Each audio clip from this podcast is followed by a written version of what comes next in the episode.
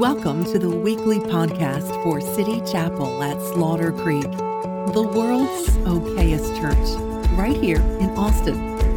Get to know us better at city chapel church dot com.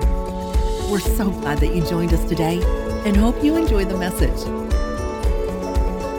Um, I want to jump into scripture, though, and um, read from Habakkuk chapter two. We're starting Habakkuk chapter two. And uh, we've been two months in Habakkuk chapter one, so we're moving verse by verse, sometimes word by word, uh, rather slowly through this. Uh, but there's so much in it uh, for us and for these times, for the day that we live in, um, that I feel like it's so applicable. The Lord spoke to me back in January about preaching through Habakkuk. And, I mean, I've read through Habakkuk, but I have never seriously studied through Habakkuk um, until this sermon series. And I felt like we were to do it starting um, back in May. And so that was our plan when we looked at the year and just planned it out. And we had, of course, in January, that was long, long, long time ago, long before COVID, long before um, so many riots, long before so much has happened. And I couldn't have imagined then what I what I now live with as a constant reality. And um, that's kind of the way life goes sometimes. That's the way, uh, that's certainly the way America is right now. And I think the entire world has just been caught off guard. Uh, but one thing that's really cool is that God gave me Habakkuk beforehand. And so we jumped into Habakkuk, which starts off with a complaint about God. It's really, the whole book is a lamentation. It's, God, why is this stuff happening? And so it's been a perfect book for us to go through as a church, and the Lord's been revealing so many things out of it for us. And now we're getting into the good stuff. So we're getting into chapter two. So um, we're going to start in chapter two, verse one. I don't know, do we have any water bottles? Yes. Around? If I could get, uh, it doesn't matter. Any water would be great. Um, but we're going to read from chapter two, verse one, and uh, I'm going to read from the New Living Translation. So I don't usually preach from the New Living, but I like the way it broke down three primary verbs for us here uh, in the New Living Translation. And we're just going to look at chapter one or chapter two, verse one. He says, "I will climb up to my watchtower and stand at my guard post. There I will wait to see what the Lord says and how he will answer my complaint." So there's three main verbs I want to look at. Number one, I will climb up to my watchtower. Number two, I will stand at my guard post. And number three, I will wait to see what the Lord says and how he will answer my complaint. Um, the in the original language, the word for answer my complaint actually means to rebuke or to correct. So if you're reading in the King James Version, he says, "I will wait to see how the Lord, how he will correct me or rebuke me," I think is what the King James says. New King James says, "how he will correct me." Um, And that's and that's not a typo. Uh, so to answer my complaint, uh, uh, Habakkuk is looking for a particular kind of answer. Um, it's called correction. And so I know in the twenty-first century, that's a bad thing. Um, we're usually looking more for affirmation. Uh, but it is good to note that uh, correction doesn't have to be bad, that Habakkuk is looking for correction. He desires correction because, as he has been stating throughout chapter one, he doesn't understand what's going on. So he obviously is not seeing the whole picture. He obviously is not seeing what God is doing, or, or else he wouldn't have all these questions. So to have questions means that you're not seeing the whole uh, picture, which means you're going to need some correction. Really, he's just asking God to course correct him, to redirect him, to, to point him in the right direction because he doesn't understand what's happening. And so whenever you see God, if you really want to hear from God, you're going to have to learn to enjoy some level of correction. Uh, maybe not on a, a brutal level, maybe not uh, not asking God to hit him over the head with a bat, but to correct his course, to recognize that the way I'm oriented, the way I naturally see things might not be the right way. Um, God, correct me, direct me, guide me, tell me, show me where I'm off, show me where I'm I'm missing it. And um, whenever you come to God with that kind of attitude, that's when you hear from God. So that's part of actually the book of Habakkuk is it's a template for how to effectively hear from God. Um, and we've been talking about that throughout this time. We're talking about wild faith, the kind of faith, as the scripture says, those who come to God must have faith. They must believe that he is, and that he is a rewarder of those who diligently seek him. So without faith, it is impossible to please God. So we've been talking about the kind of faith that can handle difficulty, the kind of wild faith that can handle hardship. And that's the kind of faith that Habakkuk has. And so we see his complaints throughout chapter one, but now in chapter two, his his his tone changes, I guess, uh, which is probably why they chose uh, to divide the chapters in this way, because this is still part of his prayer. He's winding down his response to God, and he ends it with this. He says, okay, I've done, ta- I've done talking, and um, the baby's not done talking. Martin's still got some complaints. Uh, he said, I'm done talking, but I'm going to now do something. Three things, actually, Habakkuk's going to do. And I think these are three things which are key to anybody who wants to hear from God. Number one, I will climb up to my watchtower. Number two, I will stand at my guard post. And number three, I will wait for him to speak to me or to correct me. And so I want to talk about those three verbs. Uh, the first one is to climb uh, into his watchtower. Now, Habakkuk didn't actually have a watchtower because uh, he wasn't actually a watchman. Um, he's speaking, you know, metaphorically here. He he he he's talking about himself as a as a prophet and somebody who's going to God uh, on behalf of the people as a priest. Now he's coming to people on behalf of God as a prophet. And that's what a, a watchman would do. And I think it was Ezekiel where God told Ezekiel that he would make him like a watchman Um, on the walls of Israel, where he would see what was coming, he would see what was down the road, and he would inform or he would alert the community that was behind him. Uh, in, in those ancient times, they built cities, and around the cities, they built these big walls, and on top of the walls, they built towers. They were watchtowers that uh, various men would take shifts throughout the night, standing in the watchtower, watching the horizon, seeing if, if, if an enemy was coming, they needed to alert the city. Or if, uh, uh, if if another delegation from a, from a friendly country was coming, they needed to alert the city to open the gates. Um, that's what he's referring to. He's saying basically, in the spirit, I have a watchtower in the spirit. There's a place that I can go and I can look over the horizon of my life and of not only my life, but the horizon of the spirit realm and see what God is doing. So he's once again, he's not looking for demons. He's not looking uh, for the Antichrist. He's not looking, you know, to see if Obama really was, and then he wasn't, and then maybe he was. I don't know, and maybe now it's Trump. Like he, that's he's not. That's not what he's doing. He's not looking for evil. If you look for evil, you'll find it. If you look for demons, you will find them. If you look for the devil under every rock, you'll you'll find him.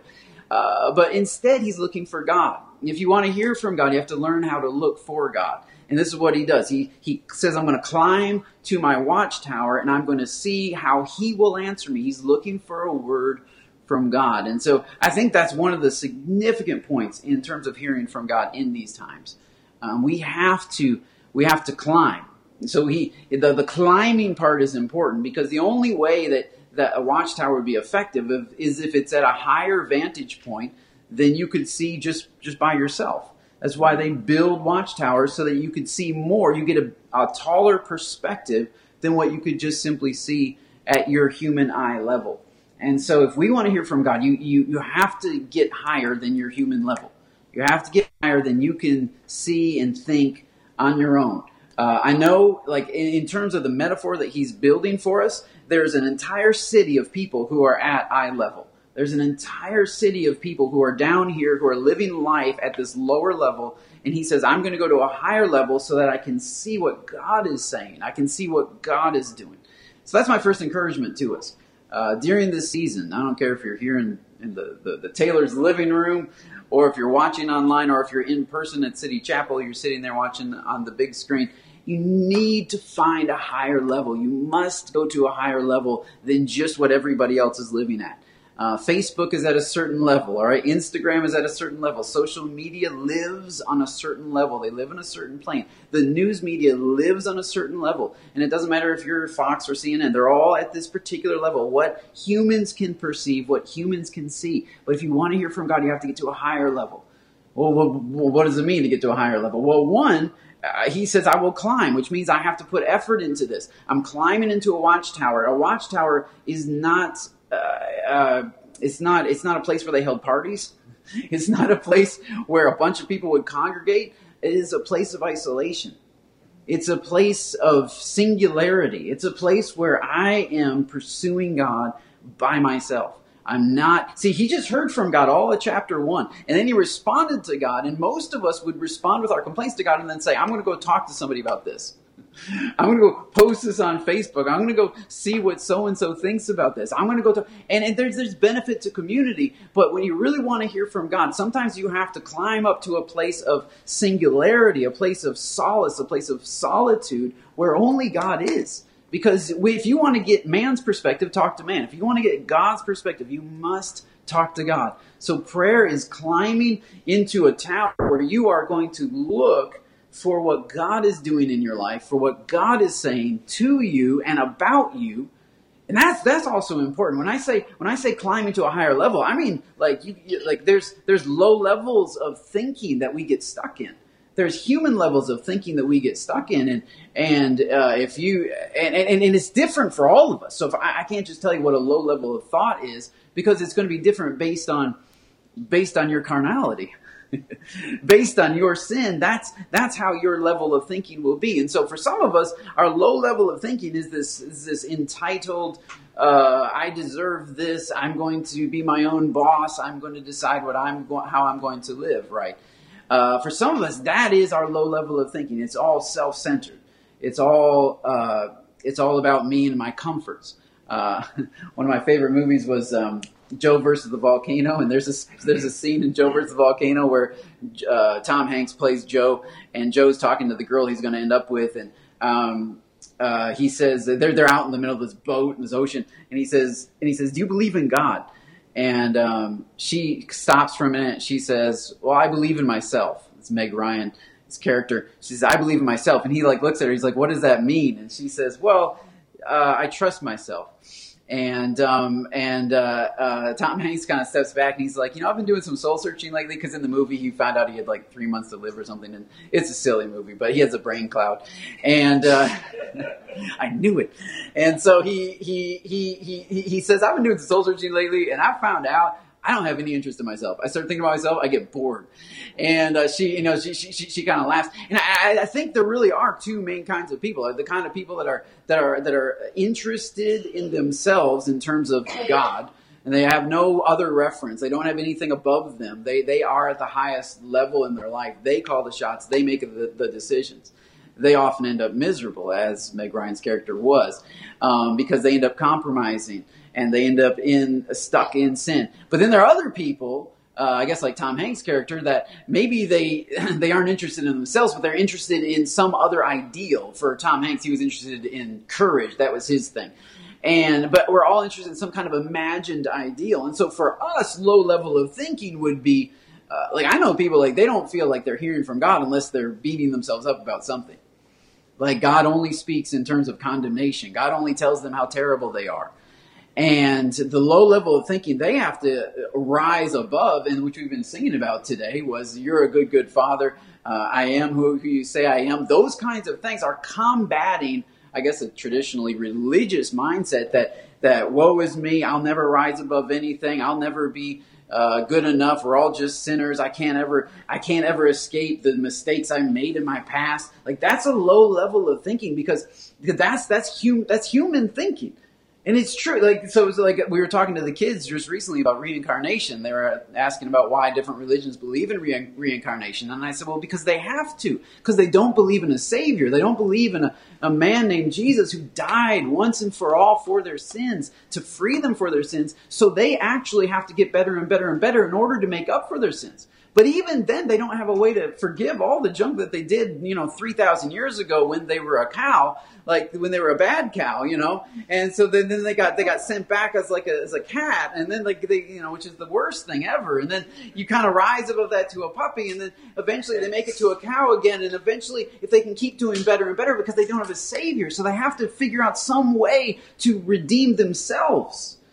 And and that's the great, that's, that's why it's a cult. That's why it's not Christianity, because the, cr- Christianity brings Jesus Christ. He is the answer. He is the, and so there's this higher level of thinking that God wants to bring us to, where it's not about, I can do whatever I want, I'm my own God. And it's also not about, uh, I have to somehow atone for my sins and somehow become a better person to, to really experience change. But rather, when you get up to this higher level, you can start to see God. God's solution for sin, God's solution for mistakes, God's solution.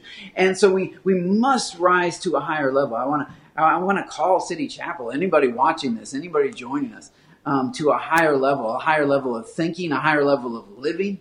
It's, it's time to put away compromise. It's time to put away stuff that we know is wrong, and we just think that maybe we'll get away with it, or maybe God's not ignoring it because he hasn't struck us down yet. We need to put away sin. We need to put away compromise. We need to put away even gray areas that we think, oh, I don't know if that's right or wrong. Well, if you don't know, then it's time to just put it in the wrong category, because you're not going to hear from God at this low level of thinking or low level of living. So at low levels of thinking and low levels of living, do not hear from God. There's an entire group in in in in, in, in Habakkuk's day, and in his metaphor, there's an entire group of people who are happily sleeping and living within a city at a particular level. And Habakkuk says, I've been living at that level, and I don't want to live at that level anymore, because that level is discouraging. That level is monotonous. That level doesn't bring any answers to the problems that are facing us. And I am stuck with this, with this angst inside of me. So I'm going to go to another level. I'm going to go to a higher level where I can actually hear from God. If you want to hear from God, you have to abandon lower thinking, lower living. You have to step away from that. You have to walk away from compromise. It, other people may, it may be working out for them, and it may seem like there's no problems in their life. But I'm telling you, uh, you're going to only hear from God in the watchtower. When you climb and you get away from uh, the coffee house, you get away from the marketplace, you get away from the living room even, you get away from the convenience, and you step into the watchtower, and you, you, you, on purpose. Like this is a this is a, a an act of the will. He says, I will climb, I will stand, and I will wait. This is a decision that he's making. He's not waiting to be overcome at a Hillsong conference. He's not waiting to get this rush of emotion and suddenly feel like, okay, okay, now I'm feeling it. You know, like this, like someone once asked me, like, how do you how do you finally feel like raising your hands? I said, well, you you don't. Like like when like I don't know when I mean, I guess at some point, some people do. Some some people are more extroverts. But for some of us introverts, I, I never just feel overwhelmed. Like, oh, I just have to raise my hands and, and worship. I can happily just sit there and listen to God and, and do all of that.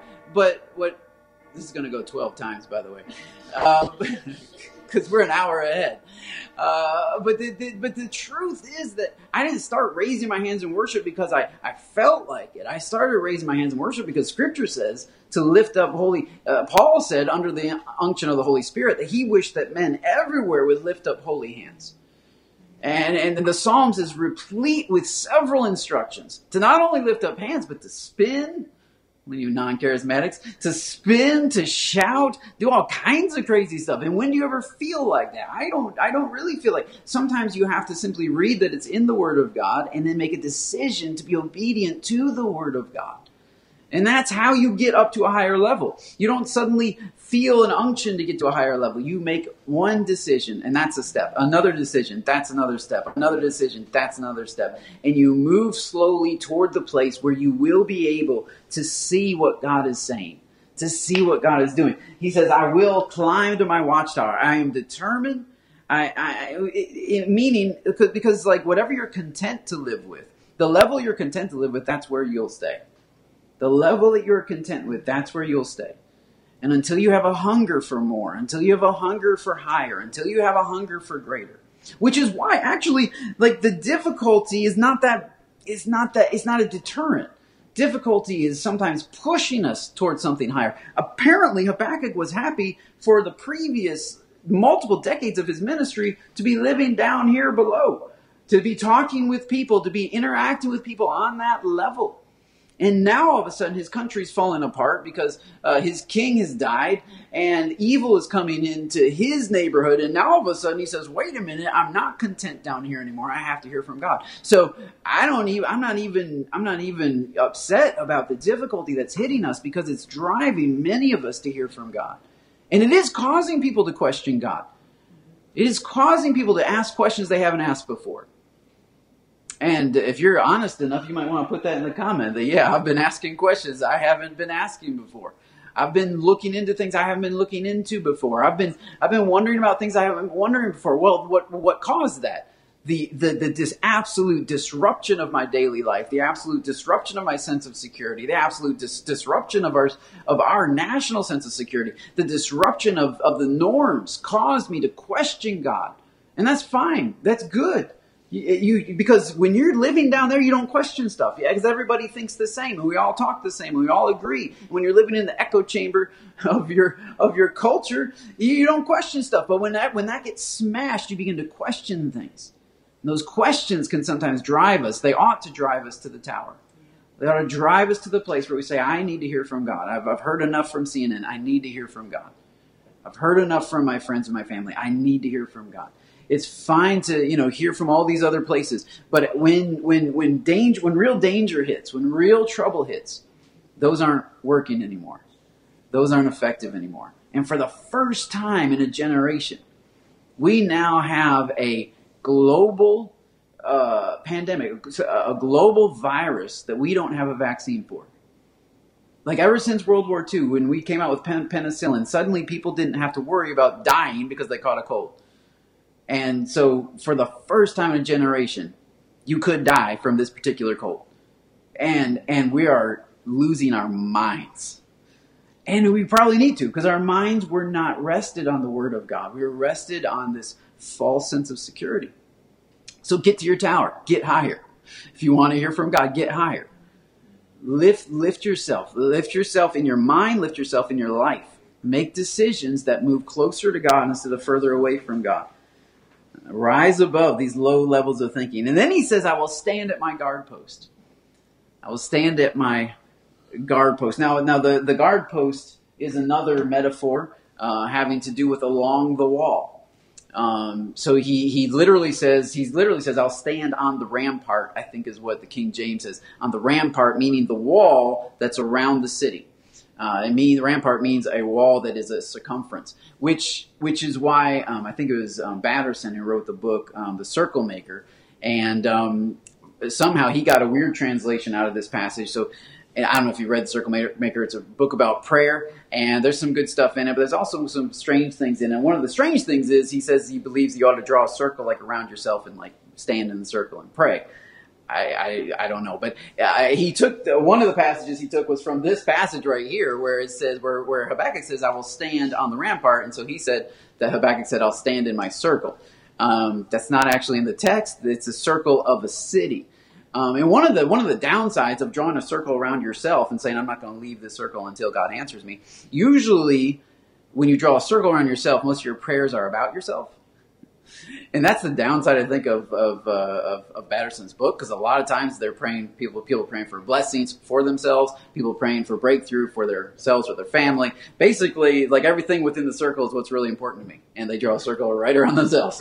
And it's like, yeah, that's not usually the way God works. Typically, I mean, now now now now Satan and the satanic cults are constantly praying within circles. You know, you get a circle of candles, you get the pentagram with the circle, and all that kind of. That's how you conjure up. So you gotta be careful. Usually when God, I don't know, God does have people walk in circles sometimes and pray, like around Jericho, but that was to destroy an enemy circle, like they encircle the circle to destroy it. I don't know. So I'm not sure about circles, but I do know that Habakkuk says, I'm not going to draw a circle around myself. I'm going to actually get on the wall that is encircling other people. And I think that's that's a really important point. When you when when you want to hear, if you really want to hear from God, Uh, you can't just seek God for blessings for yourself. The whole purpose of a watchman is he is on the wall for people who are not on the wall. He is on the tower for people who are not in the tower. And if you're not careful, you get this spiritual elitist thing. And you're like, I'm going to the tower and I only care about other people who are also in towers. And so if you're in a tower, I'll talk to you. If you're in a tower, I'll help you financially. But if you're not in a tower, you're one of those low-level people, then I'm not really concerned about you. That's the exact opposite of people in the tower. The whole purpose of the people in the tower was to was to see what God was doing, to translate that to people who are not in the tower. So if we are stuck in our tower, we never come down from our tower. You, you, you lost the purpose of the tower. This is not about you and your family and cir- a little circle around you and having breakthrough for you. It's about breakthrough for your community. It's about breakthrough for your nation. It's about breakthrough for your church. We're talking God has a global plan here. He's doing something in the earth. And it's not just about the guys in the tower.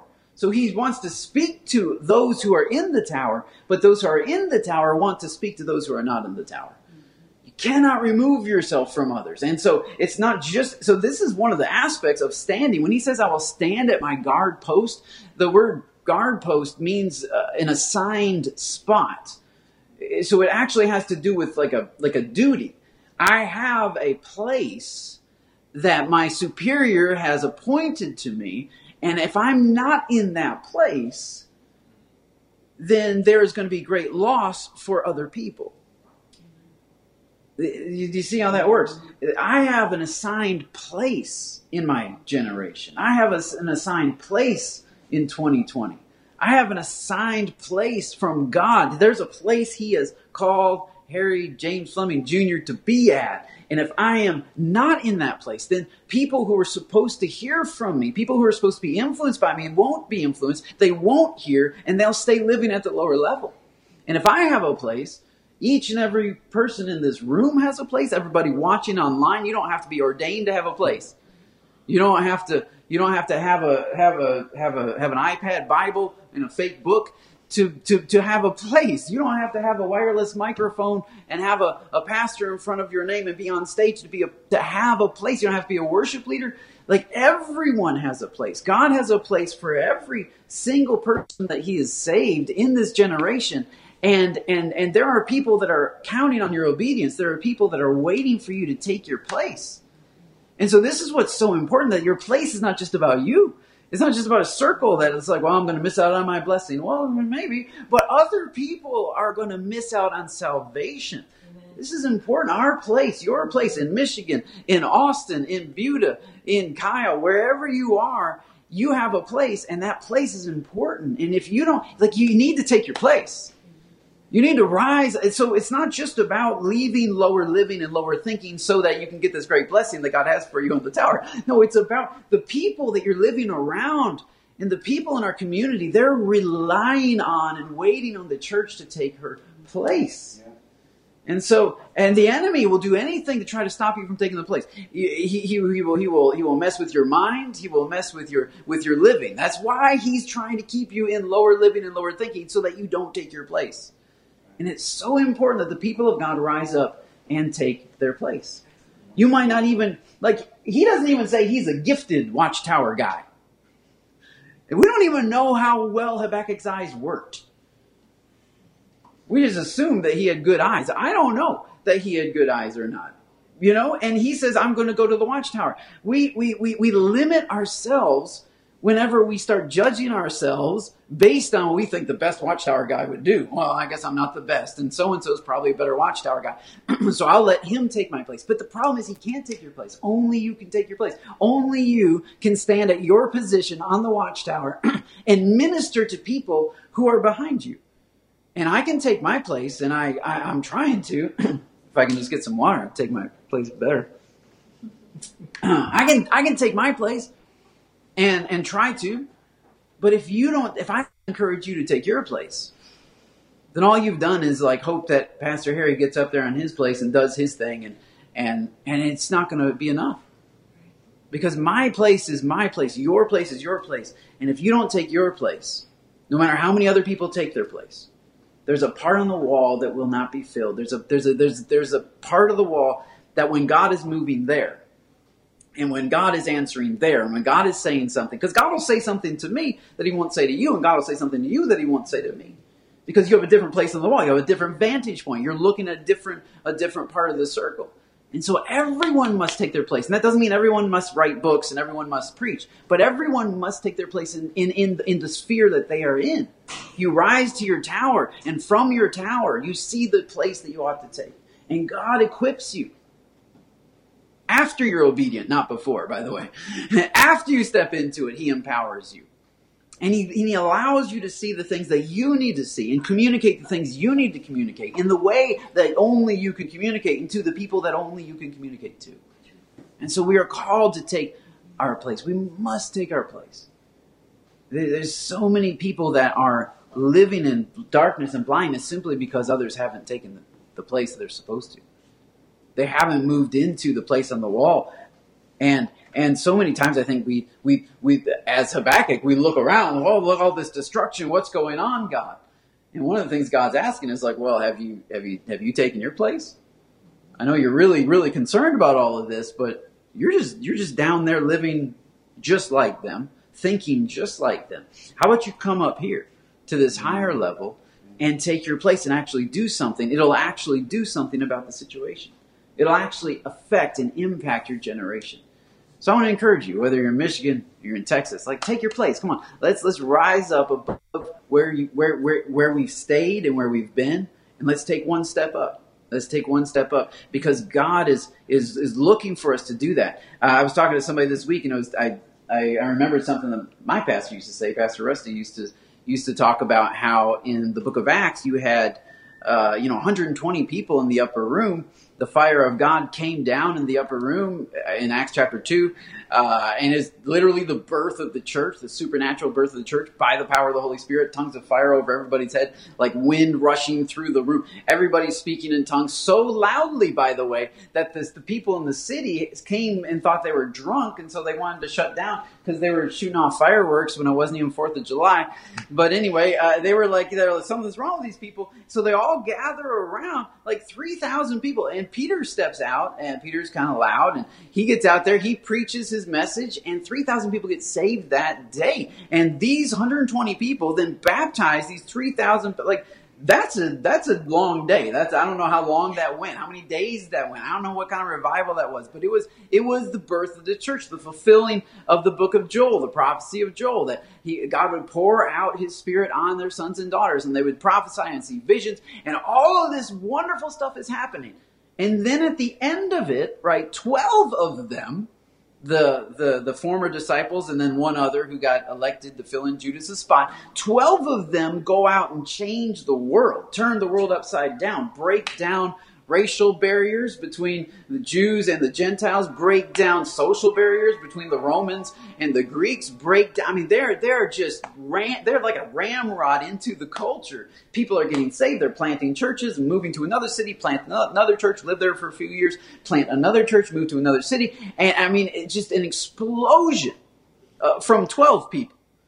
But then there are one hundred eight other people. We don't know their names. We don't know what cities they lived in. We don't know if they planted any churches. It seems that there were twelve that turned the world upside down and got disciples and, and, and brought them in, Paul being a major one, but others as well, Apollos and different ones.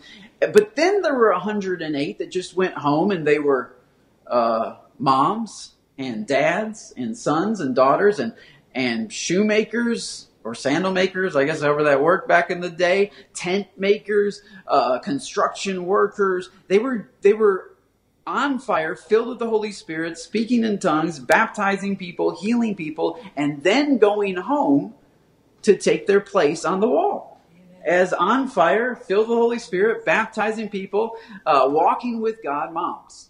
And on fire, filled with the Holy Spirit, baptizing people, walking with God dads. And that's like, so so if you really want to know how this how this church came to be, that even two thousand years later, we're still here talking about this, it wasn't just because of twelve that turned the world upside down. It was also because of one hundred eight that, that not only came alongside and underneath those people and tithed and supported those people and, and, and, and opened up their homes for those people, but it was those one hundred eight that, that, that made sure this movement kept going, True. That persisted this movement. Yeah. They infiltrated the culture. They didn't break down walls. They didn't march. They didn't take down stuff. They infiltrated the culture that they lived in. So that by the time uh, Eusebius comes along, it's about one hundred twenty years later, by the time Eusebius comes along, he's writing to a Roman officer and he says, we have infiltrated all of your, all of your systems. You cannot find a single uh, house of politics or governance that we have not infiltrated, that we have not impacted. And so that's why, that's why three hundred years later, it was the state religion, because so many people within Rome had given their hearts to God. So many people within Rome. Now, it kind of got twisted later on. But anyway, uh, I mean, you, you you have one hundred eight people that are taking their place, and their place is just as important as a, as the as the the Peters and the Pauls and the Apolloses of the early church. And there's not a disparity between them. And you don't hear those one hundred eight people complaining that they don't have a platform like the twelve people. You don't hear the twelve people complaining the one hundred eight people aren't doing anything. You don't see that division within within the early church. There weren't some that were wearing masks and some that weren't. You know what I'm saying? Like, it, like you don't see this this version of I'm better than you because I'm doing this or not doing that. You don't see that in the early church. And there's no place for that in the modern church either. There's no room for that because everybody has a place. Everybody has a place. And I, I've, I've shared that with, with, with folks in our church, because there are some people, there's some businessmen, who can't seem to make it to small groups very often because they're too busy in boardrooms. And I have said, look, your place is in the boardroom. Everybody doesn't have to be in a small group. Some people can get fellowship and connection in other ways. That's why we got the men's breakfast on Saturday mornings, right? Because there, there, there's some, you have to know what your place is.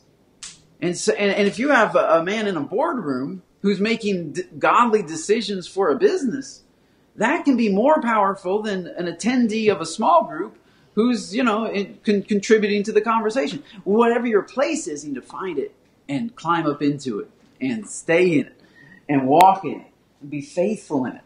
And then finally he says, wait. And this is the this is the last point that I want to talk to you about. We need to climb. We need to stand. We need to wait. These could also, if I was Pastor Wright, these would be uh, we need a, a higher perspective. We need a better we need a position. And uh, we need to we need to stick with patience. So we'd have the perspective, position, and patience for Pastor Wright watching today. Um, but no, I want to talk to you about waiting, because that, that is part of what he's saying. He says, I will climb to my watchtower, I will stand at my guard, guard post, and I will wait to see what the Lord says and how he will correct me or how he'll direct me. And uh, to, to, to, to do this, really, um, as I was studying this passage, I, I thought of a story that we had read from Second Kings, which is around a similar time um, as Habakkuk is, is writing this. It's actually, um, I think it's about twelve years before Habakkuk writes this. It would be during Habakkuk's ministry at the beginning of Jehoshaphat's um, reign, where he begins to turn to God. Now, the kingdoms of Israel are divided, and uh, I want to go to Second Kings chapter three. You're not going to have this Um, on the screen, because uh, I didn't make slides for this. Um, and it's kind of a long story. So I just want to read along with you so that you can um, see this story, because I think this is a beautiful picture of what I mean by waiting on God. Actually, Second Kings, the entire book, is really about, it's a, it's a sad book. It's about the, the falling away of the people of God, especially the northern kingdom. So uh, the northern kingdom called Israel um, separated from the southern kingdom called Judea and or Judah. And so the northern kingdom began to compromise first. And we see that in Second Kings, where the southern kingdom under Jehoshaphat is still attempting to serve God, but the northern kingdom has basically abandoned God, uh, especially under King Ahab and Jezebel. You might have heard of them. If, you're, if you've been in the church very long, um, you know, you might even have been called a Jezebel. That was not a compliment, by the way, just in case you didn't know. Uh, Jezebel was an evil queen, and her husband was much better. Uh, and they led the people of God, the northern kingdom, into idolatry, worshiping other gods, and even killing those that worship the true God. And they had a son named J, uh, Jehoram, is how I'll pronounce it. I think that's how it goes. Jehoram is their son, okay? And what happens when when people turn away from God, their their their their their kingdom begins to fall apart. And that's one one of the consistent messages of First Kings and Second Kings. It's like, man, if you turn away from God, even what you thought you were secure in, you won't be secure in. And so one of the things that happened pretty much immediately after Ahab and Jezebel died, they left the kingdom to their son, Jehoram. Um, one of the things that happened is one of their their their neighbors had been paying tribute to the northern kingdom to because uh, they were afraid of them, kind of to help keep them safe. Well, that neighbor, uh, Moab, decided to stop paying tribute. They said, look, the, the, the old man and his evil wife are dead. I don't think the young man is going to come after us, and so we're not going to pay tribute anymore. Instead, we're going to fight. And then we see this in verse six of Second Kings chapter three. It says that Jehoram went out of Samaria at that time and mustered all of Israel. Like, he gathered all the troops because Moab had decided to stop paying tribute, and he wanted his money. And so he said, we're going to go, we're going to go fight and get uh, get Moab to fall in line. So he goes around all of Israel and uh, uh, Samaria, the northern kingdom. He gathers, he gathers all the troops. And then in verse seven, he went and sent to Jehoshaphat, king of Judah, saying, the king of Moab has rebelled against me. Will you go with me to fight against Moab? And so Jehoshaphat replies, he says, I will go up with you. I am as you are. My people are as your people. My horses as your horses. In other words, we're all Israelites here. If you're in this fight, I'm in this fight with you. So then he said, which way shall we go up? And so the king of Israel, the northern kingdom, answered and said, by the way of the wilderness of Edom. Um, if you're looking on a map and you're looking where Moab was and you're looking where Edom was, essentially the king of, of, of Israel is saying, we're going to take them by surprise. We're going to go through the desert. They're going to expect us to come right through our land because they're They're, they're neighbors of ours, like Canada is neighbors of ours. So instead of just, just marching on Canada, we're going to go down through New York and we're going to come up, we're going to come up that way for all of our northern folks. You, you're aware of that. For you Texans, New York connects to Canada, just F Y I. Um, so he says, we're going to go the long way around. They're not going to see us coming. They're not going to expect it. We're going to catch them by surprise. We're going to go the long way. So the king of Israel went with the king of Judah and the king of Edom. So in order to march through Edom, they had to get permission by Edom. So while they're talking to the king of Edom, King of Edom joins with them. He says, you know what? I have some armies. We'll go with you, help you attack your neighbors. So these three kings now are marching, and it says in verse nine that they marched on the roundabout route for seven days. So that's giving you the clue, in case you weren't good at geography, this is the roundabout route. Okay, this is the long way, the long way around, and it takes seven days. And then he gives us a little detail here in verse nine. He says, and there was no water for the army, nor for the animals that followed them. Now, I, I preached on this passage three years, I think about three years ago. We did a whole sermon series on this this kind of obscure story, and it was really, it was called Just Dig.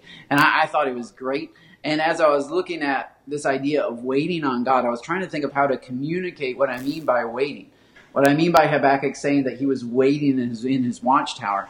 Um, it's different than, guys, you waiting for your wife Um, at the clothing store. It's different. It's a different kind of waiting.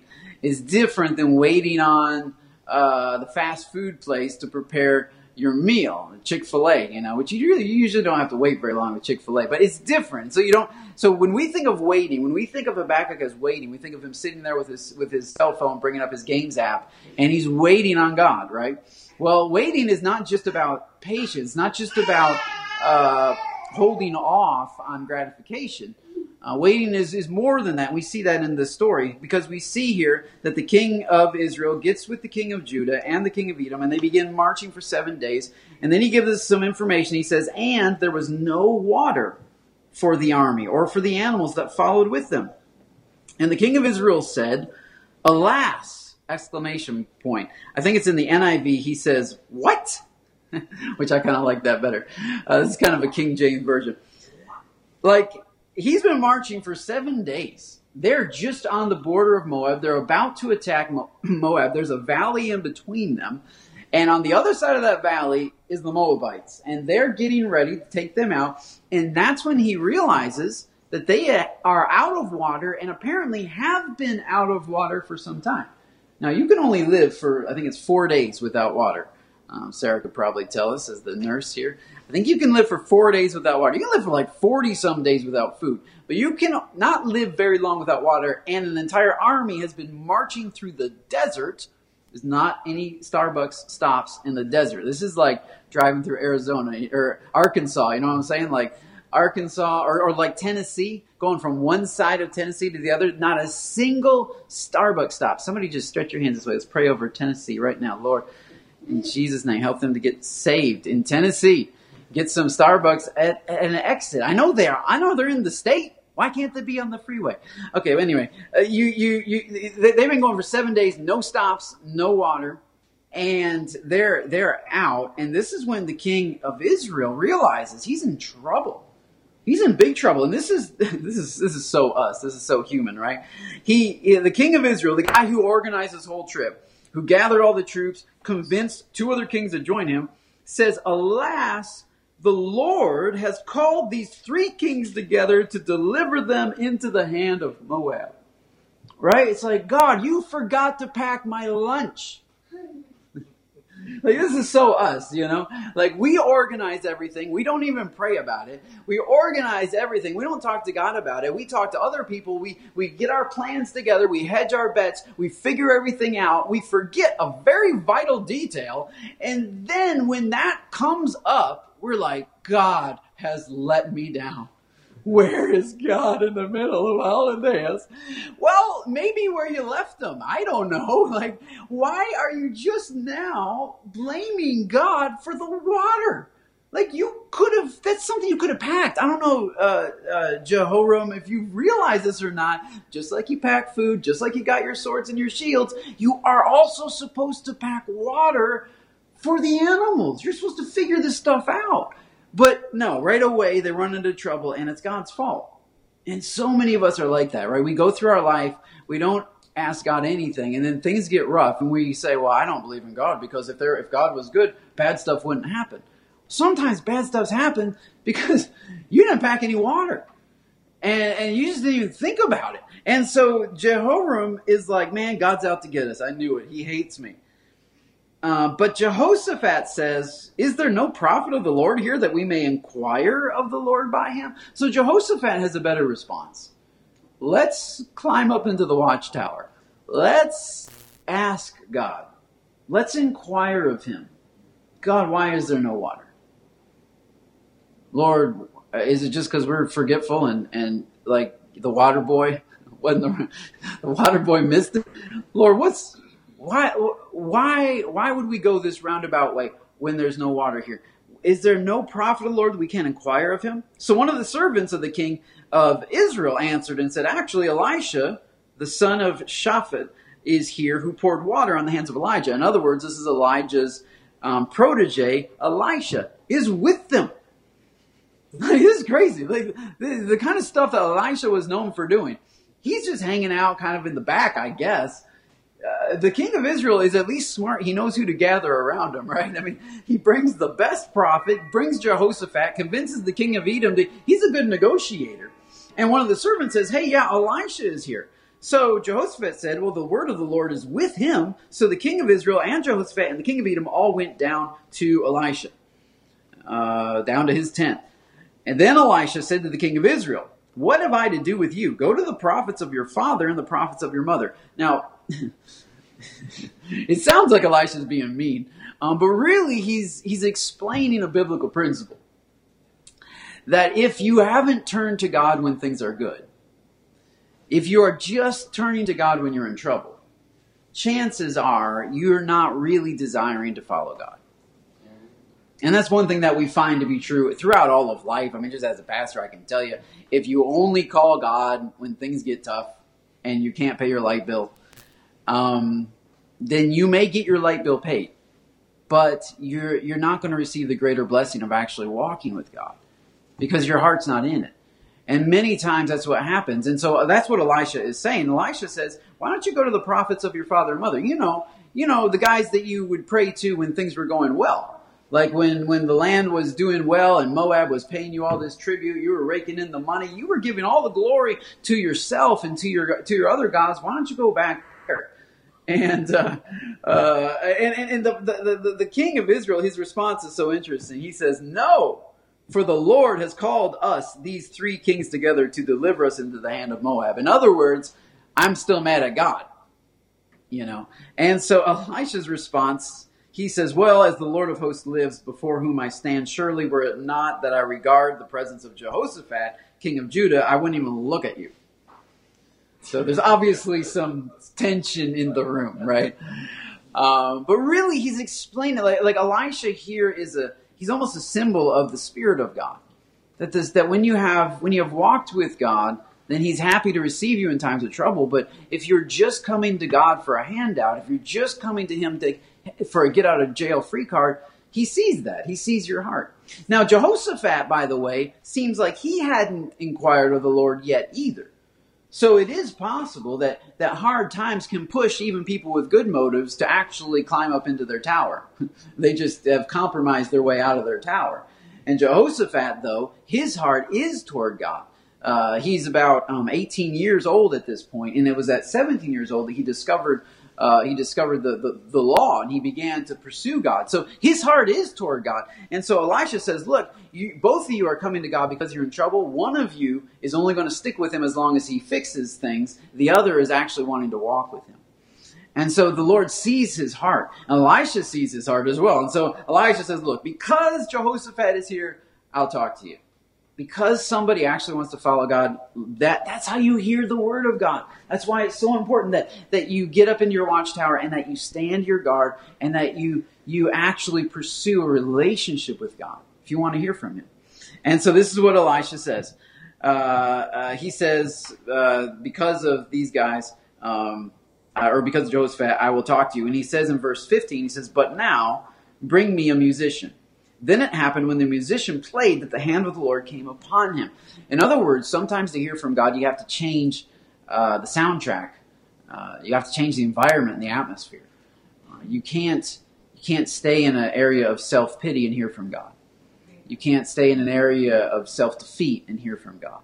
You can't stay in an area, obviously, of sin and hear from God. You have to shift the atmosphere, the atmosphere of worship, which is an atmosphere where God is higher than all of your issues, where God is greater than all of your sins, than all of your past. You have to come into a place of worship. And when, when Elisha was able to get into a place of worship, even in the valley, you can still worship. Even in the valley, even in, the, even in your vehicle, you can worship. Even quarantined at home, you can worship. And when he was able to come into a place of worship, that's when he heard from God. And, and, and when he heard from God, the word that God gives him is so interesting. It's not a, a negative word, and it's not a, a defeated word. This is what the Lord says through Elisha. He says, thus says the Lord, make this valley full of ditches.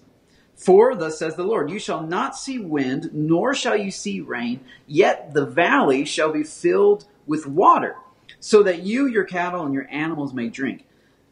And then in verse eighteen, he says, and this is a simple matter in the sight of the Lord. He also will deliver the Moabites into your hand, and you shall attack every fortified city, every choice city, and shall cut down every good tree, stop up every spring of water, and ruin every good piece of land with stones. In other words, every area that the enemy has occupied, I'm going to give you total victory over.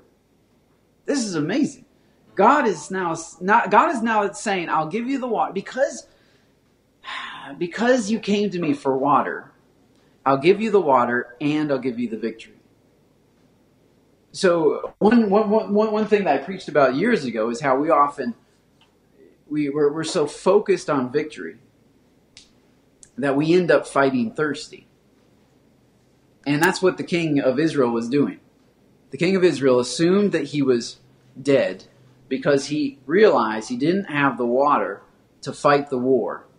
And nothing was going to stop him from the war. And so he was going to run into war thirsty.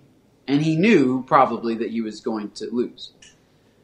And so many times that's what we do. We we have a war. And I, I know years ago I, I had a drawing board and I, I drew out, uh, I marked out some things of areas of warfare. I had the church call them out. And there was things like marriage and their teenagers and um, finances and the government. Somehow made it on there. We are in Texas, after all.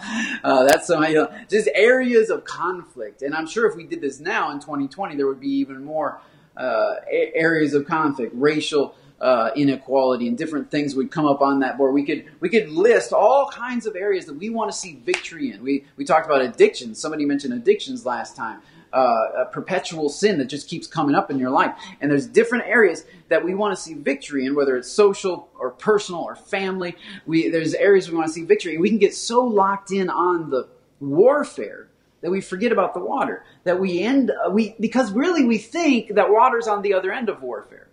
We think that if we can just win this thing, then we'll get water. What, what is water? Water is refreshing. Water has to do with your vitality. It's often a symbol of the Holy Spirit. It's often a symbol of times of refreshing. So we feel like I have to fight this thing in order to achieve that refreshing. Like I have to break through this battle in order to achieve refreshing, when instead it's the opposite way around. God says, because you came to me for water, I will give you water and I will give you the war. I, I will give you vitality and I will give you victory.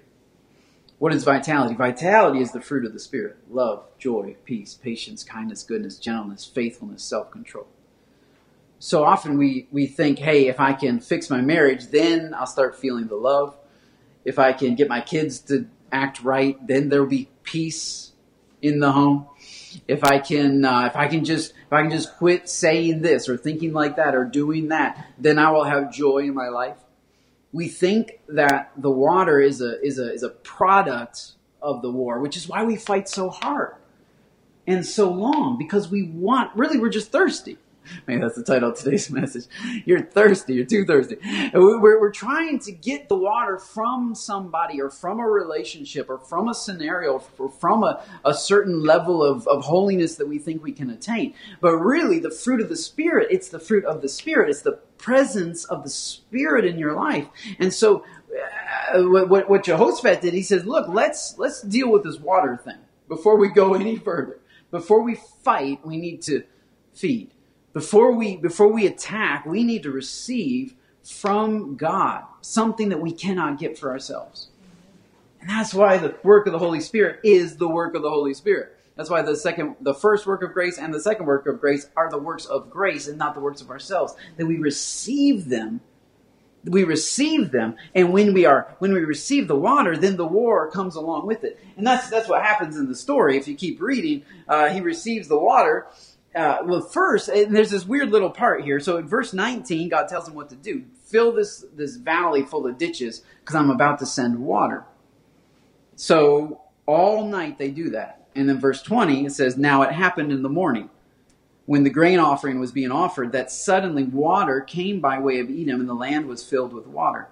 Then all the, so this water came from the, from the, from the, the wilderness. That's Edom, from the desert. We don't know how or what. No rain, no clouds, just water came and filled the valley. And if they hadn't dug ditches, the water would have just run through the valley. And so what God was saying is, I want you to prepare for the water that I'm about to send, not to receive it. You don't dig it to find it, which is why you got to be careful when you're preaching about digging, because people think, oh, I got to dig deeper. No, you, you don't dig deeper to find it. You dig to be able to retain it. You dig to be able to receive it. You get stuff out of the way of your life, not so that God will bless you, but because God is already de- deciding to bless you, that you'll be able to receive it. You'll be able to catch the water. You'll be able to hold the revelation. You'll be able to walk with the anointing. You don't, you don't do it to be anointed. You do it so that you can live with the anointing, so that you can walk with it, you can hold it. Otherwise, the very water that would have fed you will actually wipe you out. If you don't have ditches in the valley and you just have a bunch of tents in the valley and a bunch of water comes through that ravine, it's going to wipe you out. It's called a mudslide, man. It's destructive. The Word of God can dis- can be very destructive. It can be a powerful force for good and for evil, depending on how ready you are to receive it. And so what God is saying is, look, I want you to fill this valley full of ditches so that you're ready to receive the times of refreshing. So all night. Now, these are soldiers. They're not construction workers. God will, like, they're ready to fight a battle. They're not ready to dig a ditch. So they're taking their swords and their shields and they're transforming them into shovels. God will often ask you not to fight the fight you're ready for, but to prepare for the vitality that you actually need. So to use the weapons that you thought you were going to use against the Moabites, now you got to use it to dig. And so all night long, these guys are grunting and groaning. And they're like, here we are starving, about ready to die from lack of thirst. And now we have to dig a, whole, a thousand ditches. And this is seems counterintuitive, because the last energy they had, they thought they were going to invest it into the battle. And God asked them to invest it into their health. Well, really into faith for him. This is what I mean by waiting on God. It looks a lot like all night digging ditches with nothing in them. It looks a lot like standing up in a watchtower, looking along the horizon and not seeing anything. It is not passive. It is not sitting back waiting for God to do something. You know, well, I well, I prayed and I asked God that if, if he wasn't the one for me, that God would just take him out of my life. You know? God's God's not the mafia. He doesn't take people out. At least not like that anyway. I mean, it's not really how he... That's not, that's not seeking God. That's saying, I'm going to do what I'm going to do, and if God, if you want to stop me, go ahead. Yeah. Just go ahead and try it, you know. But he doesn't oftentimes stop us because it's not waiting on God. To wait on God is to truly seek him, to truly press into him, to scan the horizon over and over and over and over and over and over and over again until you find him. To say, I am so sure that he's, he's sending water, I'm going to prepare before the water even comes. I'm going to make space in my life to receive what he's about to send me. I'm going to get rid of low living to receive what he's about to send me. I'm going to get rid of low thinking to receive what he's about to send me. I'm going to get stuff, really removing things out of the valley. It's already a valley, and God's asking him to make it even lower. Just like you've already gone low, now dig a little bit lower. You, to, to, to get rid of even more stuff, because that stuff that's on the top is going to block what I'm sending you. But if you can scoop that out, it'll create these deposits, these areas for deposit. So that's what happens. In the morning, God sends water from somewhere in the desert, and it fills all of the ditches. And in verse twenty-one, when all the Moabites heard that the kings had come up to fight against them, all who were able to bear arms and older, they were gathered, and they stood at the border. Now, the king of Israel wasn't planning on that. He didn't know. The Bible's given us some insight into a perspective that the king of Israel didn't have. He thought, we're going to go up over this, this ridge, go into the land of the Moabites, catch them off guard. But the Bible tells us in verse twenty-one that the Moabites were actually ready for them. And if they would have climbed up the edge of that valley, dying of thirst, barely able to fight, they would have been met by a bunch of soldiers that were entirely ready to fight, and they would have been slaughtered. But instead, and God knows that. God knows what your enemy is, the movements he's making. And he's asking you to stay in the valley. Now, it's hard to stay in the valley sometimes when you just want to get out of the valley. But no, he says there's something for you in the valley. I'm going to deposit something in your valley that is going to not only feed your soul, but it's going to bring victory in the areas you've been longing for victory. So that's why valleys, you can't waste a valley, man. You can't waste a pandemic. Don't waste, a, don't waste a, a difficult season. Don't waste it. It's a, it. Remember, this whole thing started because Jehoshaphat said, let's ask God why we're in the valley. Okay, you want to know? Because you weren't going to get water any other way, and because you weren't going to get victory in any other way. The Moabites were ready. They're standing at the border. And so they get up early in the morning, and the sun is shining on the water, the the the the, the deposits of water all throughout the valley. The sun is shining on those deposits. And because it was the morning... It was it was a red sun, red sky. They saw water on the other side. They saw it red. They thought it was blood. In verse twenty-three, they say to each other, this is blood. The kings have surely struck swords and have killed one another. Now, therefore, let's go get the spoil. In other words, these guys couldn't even, you know, uh, live together long enough. They started fighting each other. They've all killed each other. So they put down their weapons. They go down into the valley to get the spoil.